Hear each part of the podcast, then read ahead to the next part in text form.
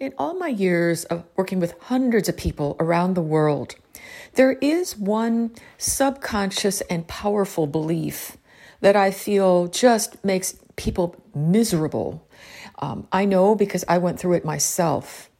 And this is something that happens whenever we are deeply disappointed by someone close to us, or perhaps someone lied to us. We were disappointed by someone. Our parents abused us or abandoned us, or someone who we really counted on wasn't there for us. And the thought pattern goes something like this. If they had really loved me, they wouldn't have done that. If they really loved me, they wouldn't have done that. Whether it's a parent who abused you, someone who put you down, all these myriads of pain that can be anything from a small disappointment to really deep, deep pain.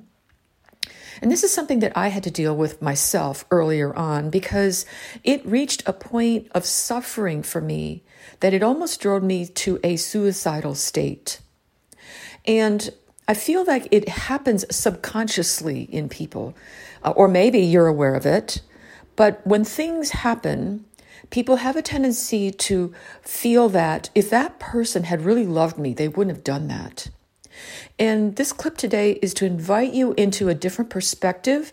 And it's something that really helped me out of a lifetime of multiple disappointments that all centered around this idea that if people treated me a certain way, it was because I was somehow not lovable enough, or that they didn't love me, or I somehow didn't measure up.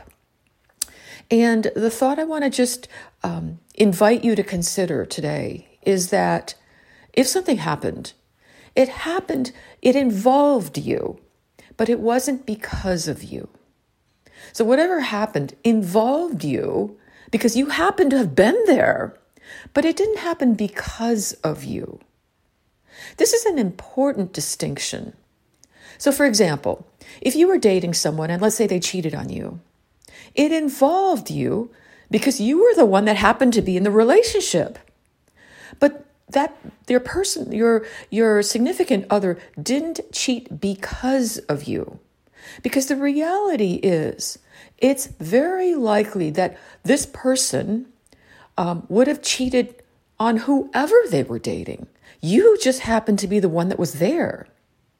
If your parents abandoned you or emotionally abused you or all kinds of abuse and trauma, naturally, a kid's point of view would be, if my parents really loved me, they wouldn't have done that. So if they did that, that means I'm not lovable or they didn't love me.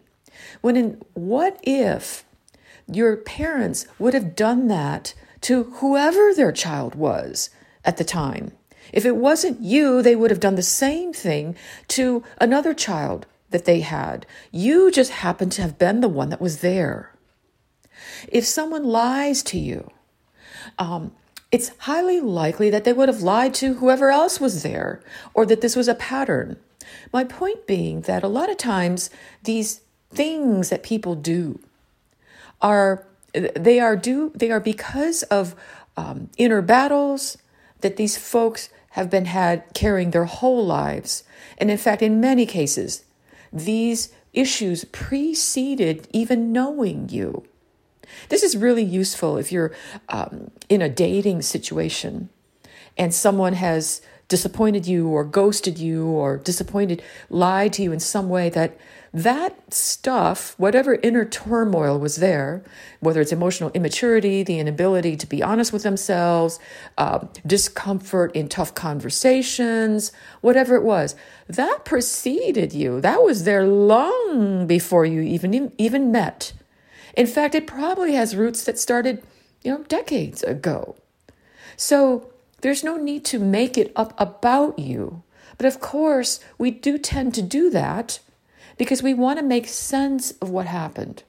The mind feels like if I could understand why something happened, then maybe I could protect myself from that happening again. When in reality, we really can't. We do the best we can, but everyone we meet is dealing with something that you have absolutely no control over, just like you're dealing with stuff that no one else has control over. And the reality is that we do the best we can in the moment with what we have. And when there are these bumps in the road, or sometimes cliffs, or things that bruise, we hope we have the inner resources to be with it.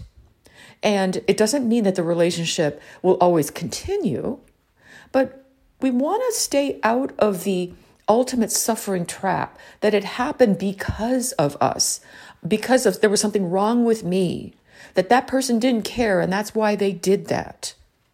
This subconscious conclusion about how and why people do what they do to us can leave people in a very state of suffering and pain, unnecessary bitterness for a very long time. So if you get nothing out of my podcasts and other things that I put out, if you only get this one thing, it can transform your entire life. This subconscious interpretation that everything that happens to me is because of me. You can see that it is a self-centering way of looking at life, when in reality, sometimes things happen just because they happen and they have nothing to do with you. And in fact, if your parents abused you, it oftentimes love has nothing to do with it. Many parents who abuse their children love their children. And I know to the child that seems inconceivable. But if you've talked to parents who abuse their children, they do love their children, and they have a lot of other problems that have nothing to do with that child. They started long before that child was even born. And unfortunately, that child just happened to be there and bore the brunt of the abuse. It's never appropriate. It's never right.